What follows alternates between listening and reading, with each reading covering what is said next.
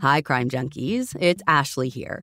And you all know how ready I am at any moment to drop down the rabbit holes of mysterious cases to look for answers. And there's actually one right now that I cannot stop spiraling about, with more rabbit holes than I can count. In this season of Counterclock, investigative journalist Delia D'Ambra begins investigating Doug Wag Jr.'s mysterious death after he was found struck on a strip of railroad tracks. But the more Delia has dug into this case, the stranger things have gotten. And you guys, there is truly so much going on. A string of mysterious deaths, a bank robbery gone wrong, conspiracy, corruption, and it may all be connected. You can binge all of Counterclock Season 6 right now in the Crime Junkie Fan Club, or you can listen to new episodes weekly wherever you get your podcasts. Quality sleep is essential. That's why the Sleep Number Smart Bed is designed for your ever evolving sleep needs. Recently, I've been sleeping flat on my belly, and my chiropractor said that if I'm gonna do that, I should really have as firm a mattress as possible. So, I didn't have to get a new mattress. I just cranked my sleep number up all the way to 100, and I've avoided any lower back pain that sometimes comes with belly sleeping. JD Power ranks Sleep Number number one in customer satisfaction with mattresses purchased in store. And now save 50% on the Sleep Number limited edition smart bed for a limited time. For JD Power 2023 award information, visit jdpower.com/awards. Only at Sleep Number store or sleepnumber.com. From your morning podcast to your afternoon playlist, we know you personalize your entire day. That's why State Farm helps you personalize your insurance with the State Farm Personal Price Plan. It offers coverage options that help protect what you care about most at an affordable price just for you. Like a good neighbor, State Farm is there. Prices vary by state. Options selected by customer. Availability and eligibility may vary. Sometimes it's challenging to connect with friends and family who aren't native English speakers. So learn their language with the most trusted language learning program, Rosetta Stone. Their efficient, immersive lessons are used and beloved by millions. The True Accent feature even provides feedback on your pronunciation. Learn on the go with convenient, flexible, and customizable lessons as short as 10 minutes.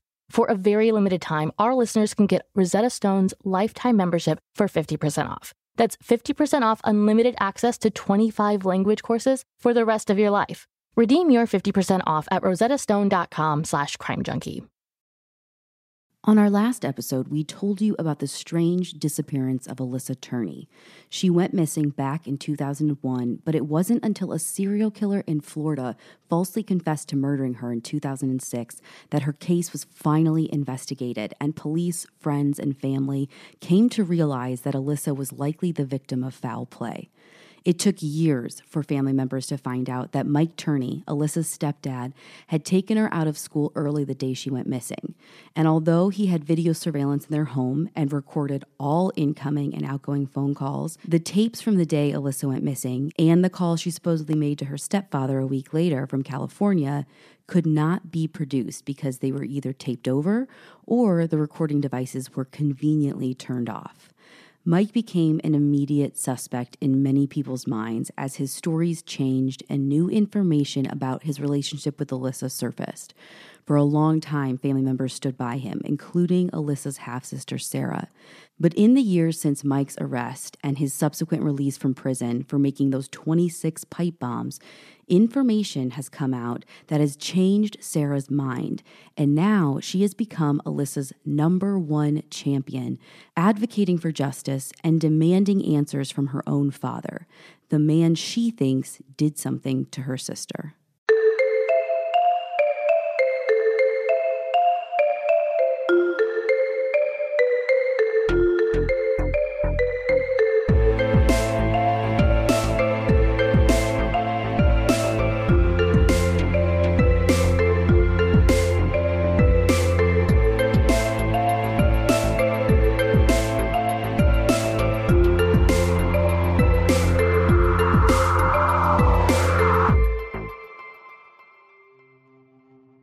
Myself on the 2020 episode um, now as an adult, it's extremely difficult to watch. I look so naive and um, it's just really sad. I really believed that my father had nothing to do with it, and I could never grasp the idea that he could even try to hurt someone. Um, so it's extremely difficult to watch now. So I know you learned a lot in the 2020 special, like you and all of your family did, the stuff that you never knew before. In our last episode, we mentioned how it was the first time anyone in your family knew that Mike Turney had actually picked Alyssa up out of school early that day. But I don't think that was the most shocking thing that we learned from that 2020 special. This was the first time that it also became publicly known that Alyssa had actually been making accusations to people that Mike had molested her, correct? Yeah, I mean, absolutely. I found out so much from that 2020, including that she was being sexually molested by him, which was a huge shock to me. I'd never heard that before. Um, I mean, only when the police sat me down and kind of yelled it in my face, but to see um, journalists come to the same conclusion was totally different. Um, but it didn't click all at once, you know. It it took a while to sink in, and at first I really rejected the TV show, and I was really upset about it and I thought that they had wronged me. Uh, but now I see that they're just pointing to the same conclusion that everyone does. How long had it been going on? Do you know for sure? No, I mean, I don't know for sure. Um, it's hard because at this point we're really piecing together letters and piecing together statements. Um, but I want to say, I mean, for years at least. I mean, mm-hmm. if you mm-hmm. look at the video, um, where uh, the home video I found where Alyssa calls my father a pervert. She was 14 in that video. So you mentioned some letters, um, which I think are important because when we talked about them raiding your dad's house looking for evidence against him in Alyssa's disappearance, they end up finding these 26 pipe bombs, but they did end up collecting like tubs of audio tapes and documents and part of that what like included some letters correct or did you find the letters from someone else? Well, so, I mean, which letters are you referring to? Ones where she was talking about being molested. I know in the um, in the tubs there were some documents, like there were contracts where she had to sign, right, and say that she wasn't molested. Yeah. So sorry. There, there's like there's so many different documents and uh, statements, okay. but uh, so it, in the tubs, I believe in the tubs. I don't know if he had these somewhere safe or if it was just thrown in with a bunch of other documents. I really couldn't tell you, but um, he found they found contracts where my father had Alyssa sign that she was never sexually molested, um, and that you know she would follow so many different rules. Was absolutely disgusting. And then you know there was another set of letters that a friend came forward with on the podcast um, that talked about being molested. So, I mean, we have multiple pieces of evidence that are pretty strong. I feel. Mm-hmm. And so she wrote these letters to friends, but that wasn't the only time that she tried reaching out for help, right? Like she tried so many different times with so many different people, right? Oh, absolutely. I mean, at one point I had um, me and Octavia, the, the podcast producer, we share this giant stack of documents that she requested from the city because there's thousands of them and requesting them is so painful that to go through it again just seems crazy. Um, so we share it and I was trying to go through it and find how many people had stated that they knew that she was being molested. And I have this post-it note and it's almost completely full of names. And I want to say it's, you know, close to 20, 25 people on there that knew that told the police this after the fact. So, I mean, when they say there's no evidence, I don't know what they mean. Yeah, I mean, 25 people is astonishing. And I know just from that 2020 special, her boyfriend had heard allegations. Um, one of your brothers, right? Or stepbrothers had heard allegations some of her friends. And, you know, everyone, I guess I can understand people are young, they're teenagers. But one of the people that stood out the most to me is you had mentioned that a she told a teacher. That's correct. Yeah, she told a teacher when I want to say she was nine or 10 years old, right after her mother passed. Um, so the molestation could have been happening since then.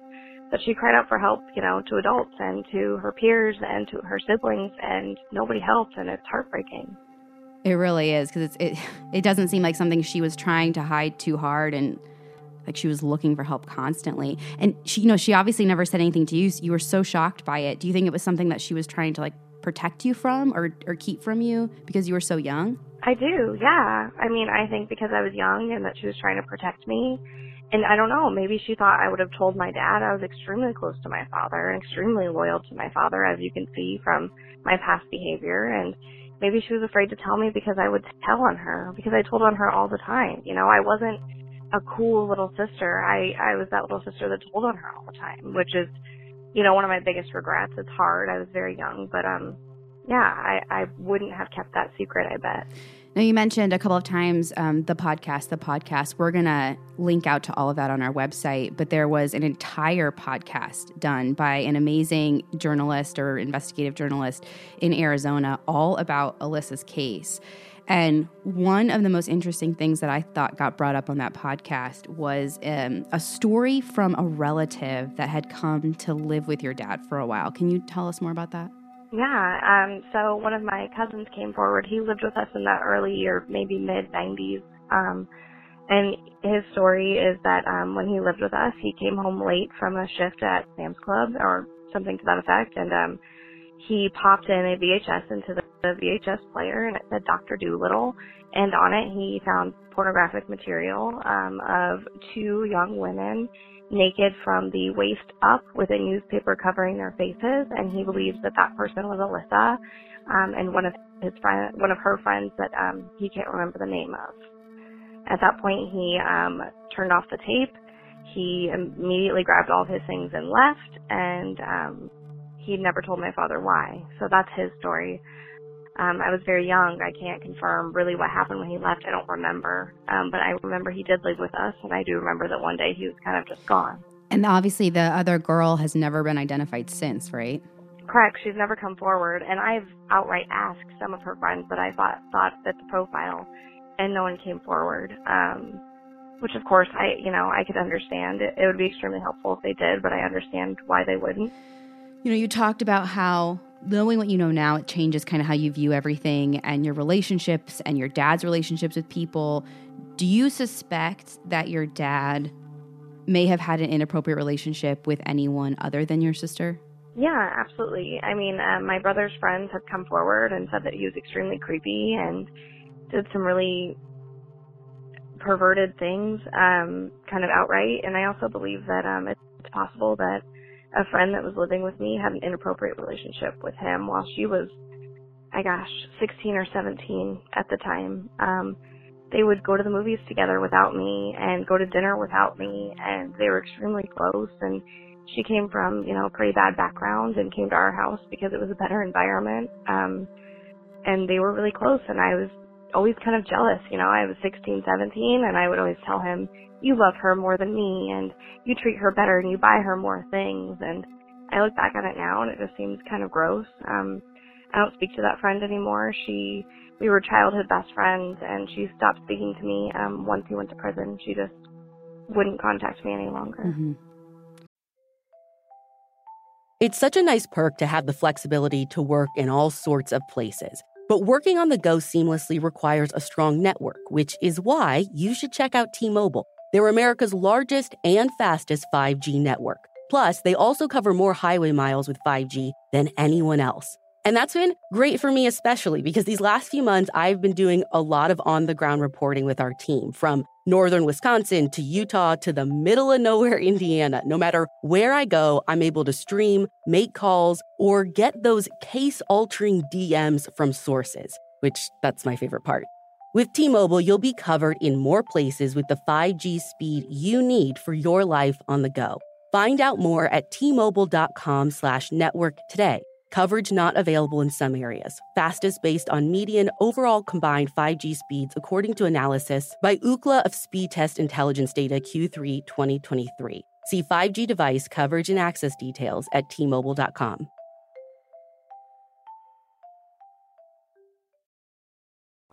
There's were other stories um, that came out in the podcast that I think are very telling in giving background to your father and like his family and kind of where he comes from.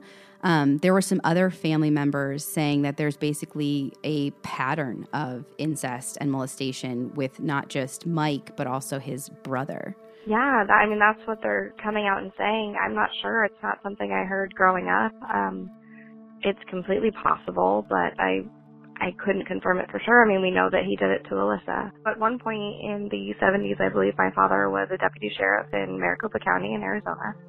And um, he was at his um, brother's house, my uncle's home, and there was a bunch of children there. And um, he apparently helped cover up the attempted murder of his brother's wife. Um, so allegedly, his brother's wife and my father were having an affair, and his brother found out came in, shot his wife, um, I believe a few times. I'd have to re-listen to my cousin's stories again to tell you for sure. Um, shot her a few times. One of the children did see it firsthand. Um, and then my father went in there and tried to cover everything up. They had all the children, um, well, they set out all the guns on the back of the truck. They covered it up with blankets and had all the kids sit on top, um, and tell them not to talk to the police apparently. And she almost died, but did not and um, he no one was ever charged. I don't believe there were any charges on anyone. And um, pretty soon after that, my father resigned from being a police officer. Wow, I remember I I just recently re-listened to that episode um, from your cousin, and yeah, her story is crazy because she talks about how, at least from my memory, that um, Mike was almost trying to get the kids out of the house, and she felt like she had walked in at and maybe you changed the way he shot her mom or something like that but it was insane to hear her talk about this years later. And she was the same one that said you know there was this pattern of abuse on our side of the family as well. And she's like i feel like i've blocked a lot of that out. Yeah absolutely. I mean of course she tells it so much better than i do. I, and i believe she was you know 10 or 12 at the time so she was at a coherent age. Um but yeah it's absolutely insane how far this goes back and how many rabbit holes you can really dive into with how horrible of a man my father is and possibly his brother and the rest of the family. It's it's very scary. So there's obviously this allegation of Mike helping your brother not cover up a murder because your aunt ended up living and she she didn't want to press charges. She was scared of him, um, but kind of him helping in this situation. Does any part of you think that maybe your uncle helped your dad? Oh yeah, it's absolutely crossed my mind. Um, and I did have another cousin um, come forward to me. We we reconnected a few years ago, but lost touch again. Um, just a, a hard family to be in. Um, but one of the first things she said to me when we had reconnected after 10 years was, um, I think my father helped your father kill Alyssa. It was literally one of the first things she said to me. Um, and then, you know, at this point, we're kind of on this cliffhanger with her. She, um, said that my uncle James was dying and that, um, he had told her some things that she had to tell me and she had to get it off her chest but then she would never meet me and she would never tell me over the phone. And that was probably two years ago and he hasn't died now, but, um, it, it's hard. There's so many people that are afraid of both of our fathers, um, that I don't know. I mean, I think it's completely possible. Who do you go to in that type of situation where you need to hide a body or you need help and you need a convenient solution? I mean, he lived, I believe, two hours up north on a ton of land. It would have been extremely convenient, a lot closer than Desert Center, California, which is, you know, the the common place that people think she's buried. And they think that because it was mentioned in his manifesto, correct?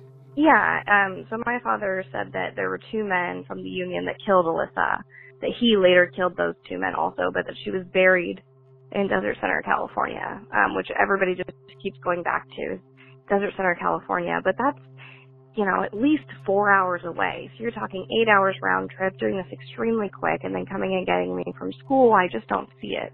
Yeah, the timeline doesn't quite add up because if he got Alyssa around 11 at the earliest, people say between 11 and 12, even if it's 11 at the earliest, and he picks you up likely between 4.30 and 5 so 5 at the latest you're talking actually six hours. Yeah i think it was very close. Yeah it makes more sense that he would have to go somewhere that was two to three hours one way somewhere a lot closer.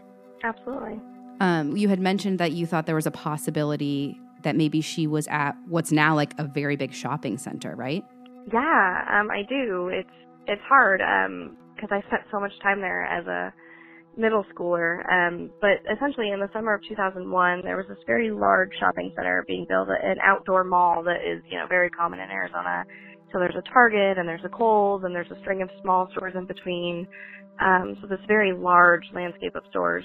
But um, during that time, like I said, it was being built. You know, lots of holes. Um, and we'd actually spent a lot of time out there. We owned a go kart, and we would always ride right where they were building this shopping center. Um, so I think it's very plausible. It's very close. It's very convenient. How easy would it be to throw her in a pre-existing hole, throw some dirt over it, knowing that in a few weeks it's going to be covered up? Um, you know, and I did a little bit of research into it. You know, and I've been told that um, they do ground penetrating radar before they put these doors in, but it's only before they dig. So if you catch them after they dig, they're not going to search it again. Mm-hmm. Gosh, that's, I mean, that's kind of terrifying. I mean, like, I, so I used to shop at Desert Ridge Shopping Center all the time when I lived in Phoenix, and knowing that she could be there, but literally, if she is, there's, there's no answers unless he were to tell you. or someone were to tell you, right? I mean, that or ground penetrating radar. If they would just, I don't know exactly how it works, but if we could get in there. Hmm. There was um, something that did come up, though, in Desert Center back in 2013, if I'm remembering correctly, right? I think they found some some kind of remains, but it was like very inconclusive on even if they were male or female. Is that correct? Yeah. So a hiker came across some bones in Desert Center, California, and they did test the bones, but it was extremely inconclusive. Like they they could get almost nothing um, from it. But um, a few months ago in September, I called and I asked to see if we could get those bones retested, um, just to see, you know, if technology had changed in 10 years. Um, and I'm currently awaiting a response from, um, I forget which county it is in California, um, but from their coroner's office. So hopefully they will retest the bones or find them worthy, or I don't know what the process is, but um, I'm really hoping to get those retested. You know, hopefully in 10 years things have changed. Yeah, I'm really interested as well on like whose decision that is. Is that the coroners? Is that the investigators? Is it like who, decides what gets retested and when?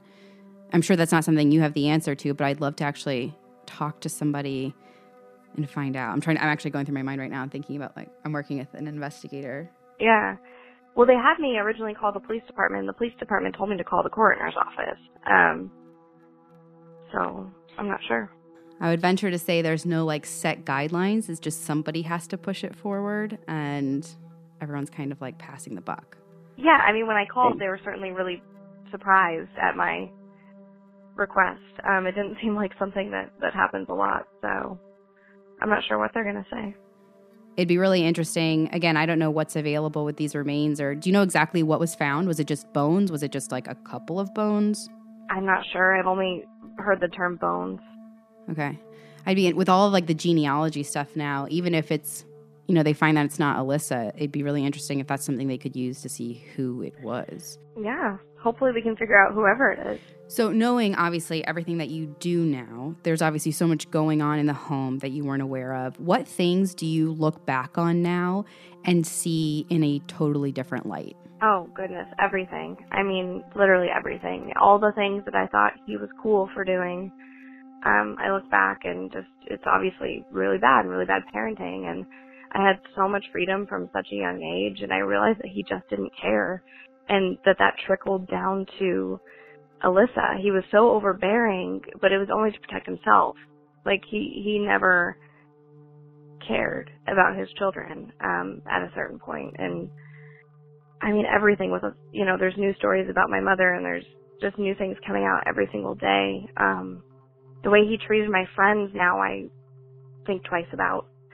The way he treated me I think twice about. The way he treated the animals I think twice about. Um, you know, what he was doing, spending all this time alone in our garage and, you know, tinkering and arts and crafts and ordering things from this gun catalog thing that I can't even describe. And we would have 20 packages come every day from this catalog and I have no idea what he was doing.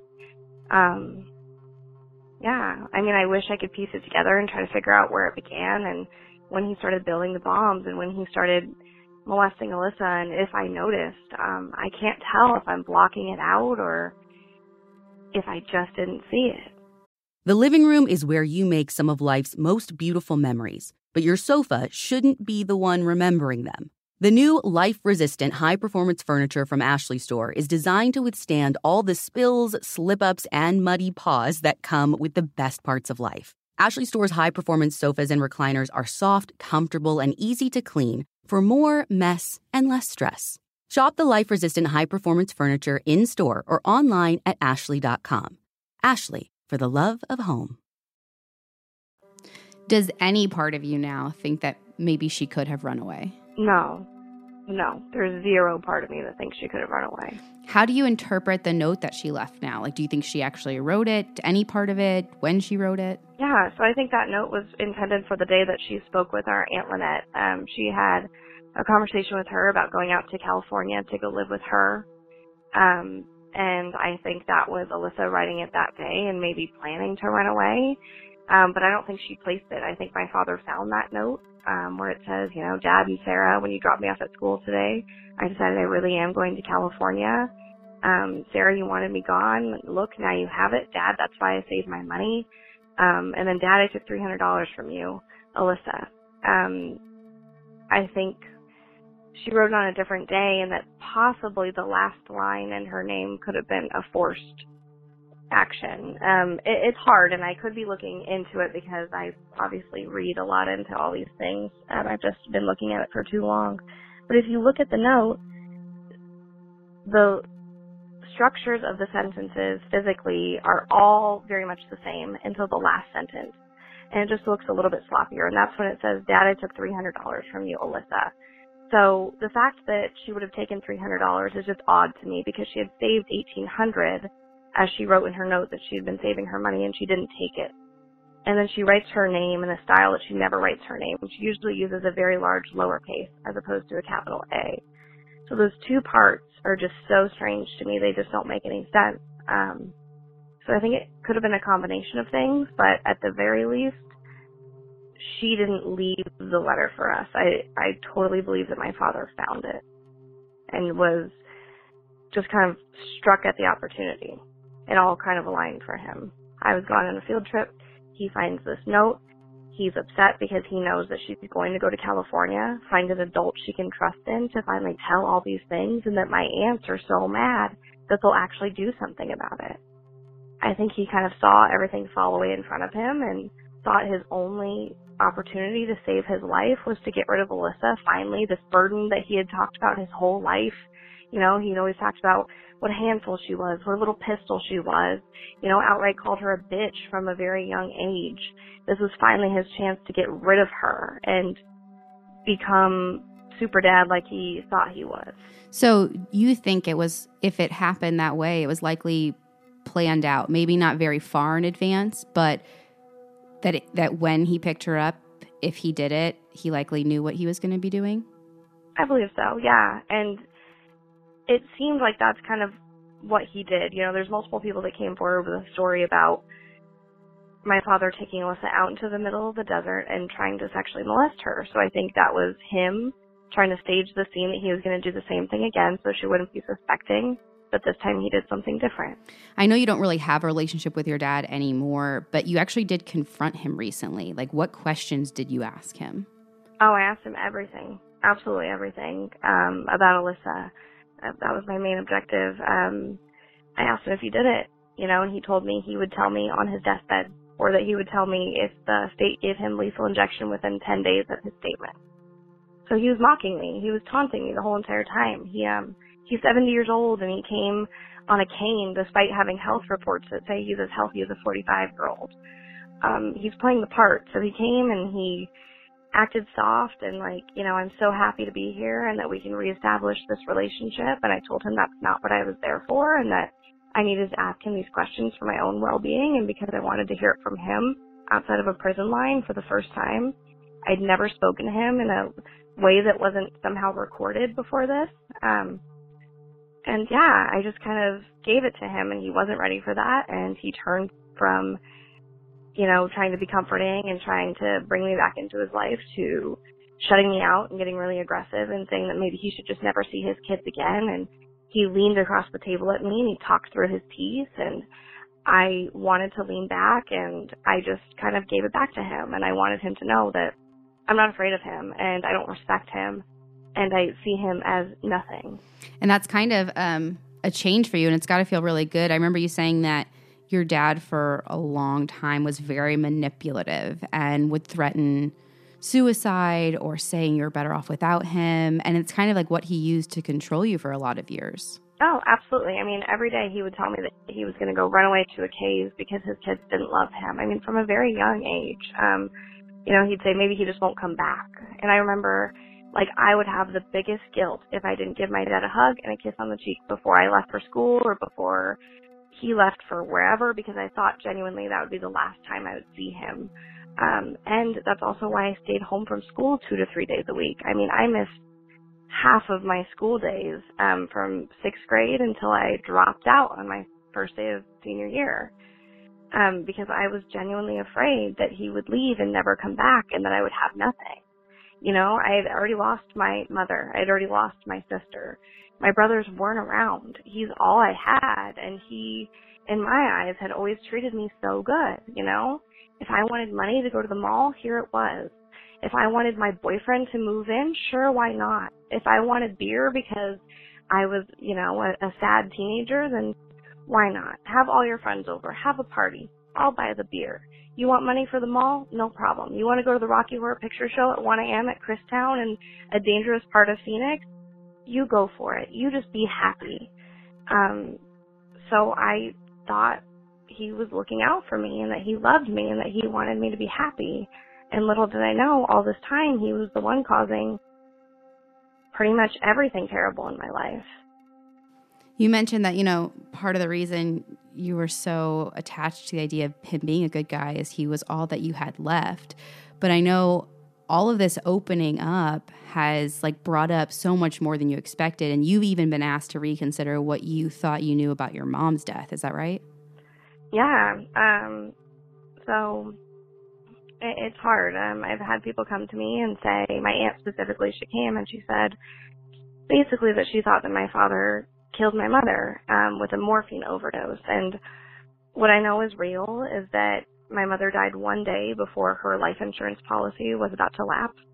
That is completely true. We have those records. Um, and she did have she did have cancer. She she was dying. Correct. The um, the theory that your aunts have is just it was very convenient time at how quickly it happened.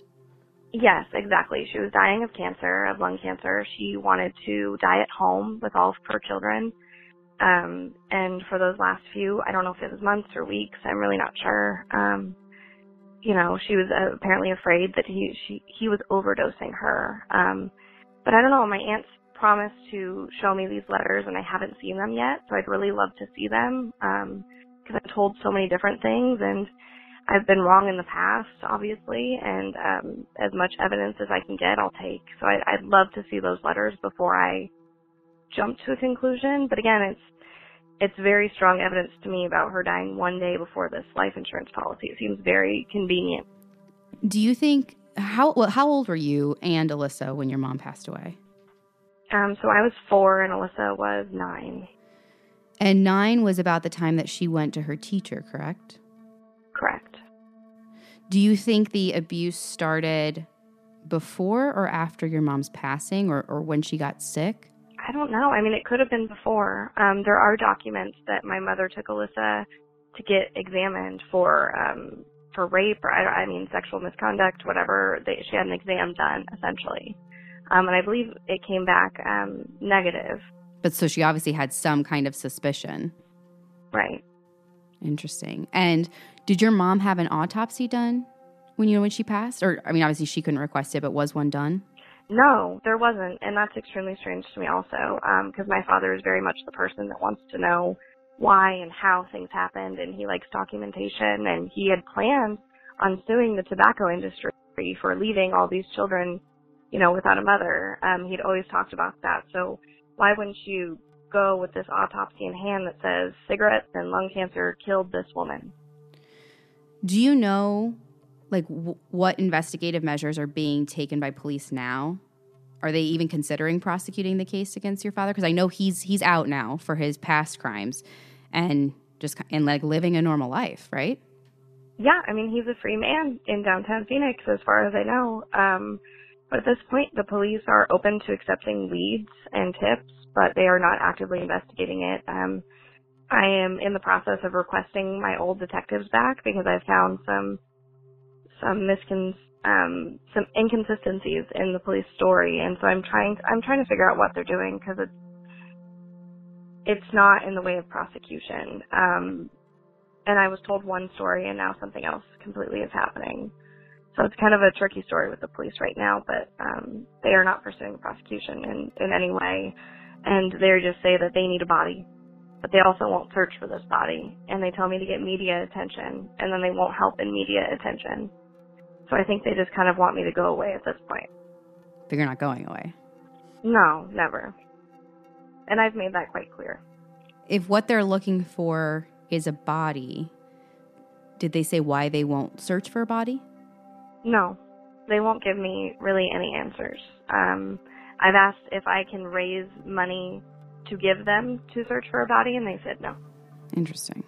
So, what do you hope to gain for media attention to just put you know, like their feet to the fire? Because I know you have this petition, right? You want to talk about that a little bit? Yeah, um, so I have a petition um, for my father to be prosecuted for this crime, for him to go to trial. All I want is a fair trial. And right now, my only chance is media attention. We have to get enough people to care about Alyssa because right now, there's no pressure on them. The police won't listen and they don't care anymore. Um, so they told me to get media, and that's what I'm going to do, and I'm not going to stop until they actually present this case for prosecution. They haven't even tried to present it to the district attorney's office. They just say that it's going to fail. But I need everybody to kind of scream that at them for them to listen because they won't listen to me. How many signatures do you think you need to get their attention?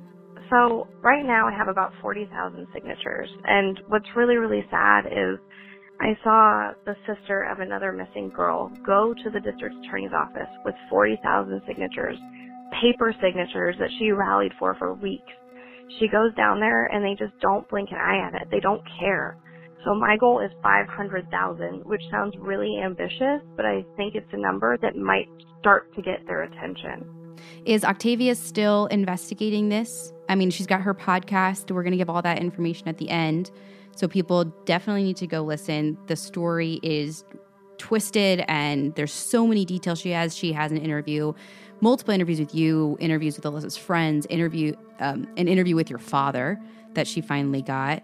Um, so that is a wealth of information that I think people need to check out. But is she actively investigating, or is it has, has it kind of even stalled for her because she feels like, oh my gosh, we have everything we need, and now we need police to take it from here?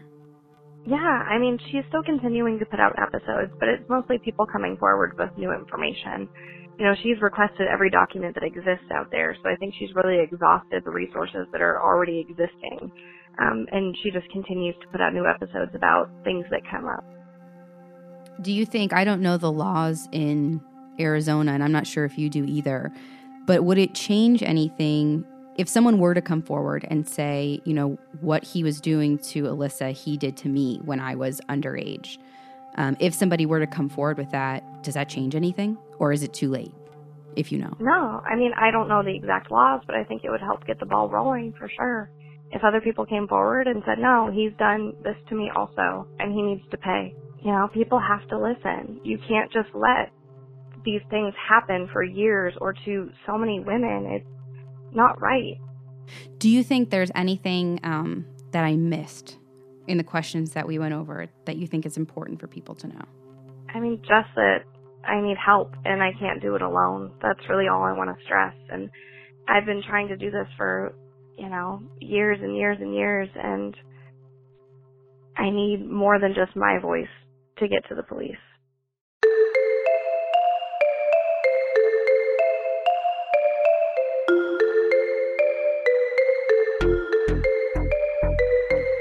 Crime Junkies, Sarah needs your help. She is only one person fighting an uphill battle for her sister.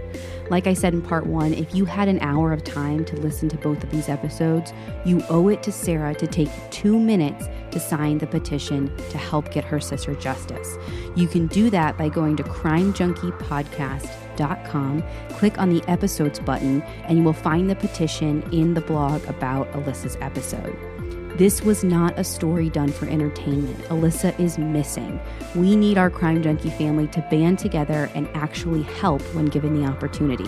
And if you'd like to hear my interview with a real life prosecutor, Carly Shoemaker from Iowa, you can go to patreon.com slash crime junkie for that. She gives us insight into why she thinks the case hasn't been prosecuted so far and what she thinks it would take to bring this case to trial. When you sign up, you'll also get all of our bonus episodes and if you need a little pick me up after this episode, make sure to stay tuned after the credits for our Puppet of the Month.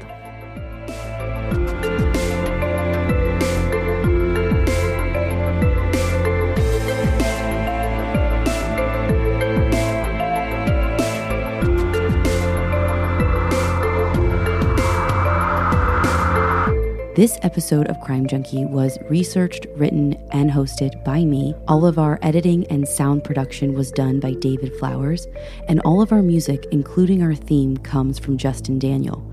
Crime Junkie is an audiochuck production. So, what do you think, Chuck? Do you approve?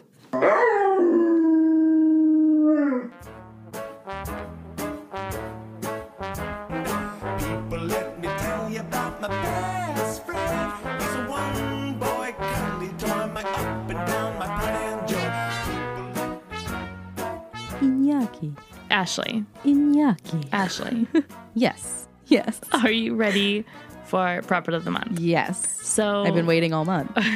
so as you know, I was super, super, super excited about this one. And I told you, I was like, the next one will be this one as long as his mom emails me back. Yeah, you've been like telling me about this one, and I have been waiting. Oh, I'm so excited. So today we are telling the story of the puppet named Iñaki, Iñaki. which I had to practice a lot to say. Uh, not even you practicing. Right before we got on recording, you had to like pull up pronouncenames.com. Again, Iñaki's mom sent me that link. she was like, You're gonna have trouble with this. yeah, and the guy's like Iñaki. Iñaki. um, because it's a Basque name, which is super cool. So, the main reason I've been really excited about this is because it is our first international prophet. Oh my god. I'm I'm like ready for this. Okay, so this uh, puppet story starts in the Spanish city called Segovia. And one morning, Iñaki's mom was heading to work on the bus and she saw through the window a short legged dog trying to reach something hanging from a garbage can. Oh my God. He was super dirty, looked hungry, and she felt pity for him. And she got off on the next bus stop and went back to see if he was still there I would so do that. Even though she was already late for work. and he was nowhere to be seen. Oh. And after a couple of minutes, she decided to just run for it and go back to work, hoping not to be late, but without a puppet. About a week later, she kind of ran into her coworker and his girlfriend, and she was carrying the same dog that she had seen at the dumpster a couple days earlier. Is it like a very distinctive dog? How'd she know? Uh, we'll get to that later, but She just know. When you know, you know. I get it. You like look in their eyes and you know. Yeah. Right, you know, you know. And it's not a super big city, and she felt it was a huge coincidence that this girl was just carrying this dog she had just seen, right? Right. And she asked where she had found him, and she was like, Oh, like I just adopted him from the shelter. I'm taking him to my grandma. Her dog just passed away, and she needed the company. And Nyaki's mom felt happy for the dog, but kind of sad because she wanted him so badly. The next week, she had the same shift as the girl's this girl's boyfriend, and she was like, "Hey, how's that dog doing?" And the guy was like, "Well, like grandma returned Malachias, Awful. which was his name at the time, um, to the shelter because he had escaped from her house. And when he returned hours later, he was super dirty and his hair had like all this dried tar and mud. And the grandma was like, I can't handle a dog who won't behave, and took him back. So Zini, Nyaki's mom, after her shift, went straight to the shelter Oh. and was like, I am going to get this dog. So they were closed over her lunch break, but she was like, I'm going to hang out. We're going to do this. and there was like a security guard there and he was like, "Well, why are you here?" And she's like, "Well, I want this. I want this dog. I'm here To to, pick up my soulmate. Duh. Right, I'm here to adopt Malachias. And she kind of described him. And this is how she described him he's kind of yellow colored with coarse long hair, has eyes like black marbles. And this is like a kicker for me. His lower teeth stick out from his from his mouth. Oh my god. Um, and he has brown piggy like ears. I cannot wait to see this guy. Uh, oh, you're gonna love it. I'll, I, I'm gonna get ready to forward it to you. Um, and even though he's medium sized, he has these super short, stunted legs that he looks small, you know. And so the, the security guard goes into the rescue, and he's like, "There's no dog by this description." Excuse me. And she was like, oh, gosh, like, uh, really? Like, I, I missed this dog once. I missed this dog twice. Is there a chance that I actually miss this dog a third time? But she was there and she was like, you know what? I'm just going to get a dog, which is like, girl, I identify. Yeah. So she's like, I'll take anything. I'll take any dog you have.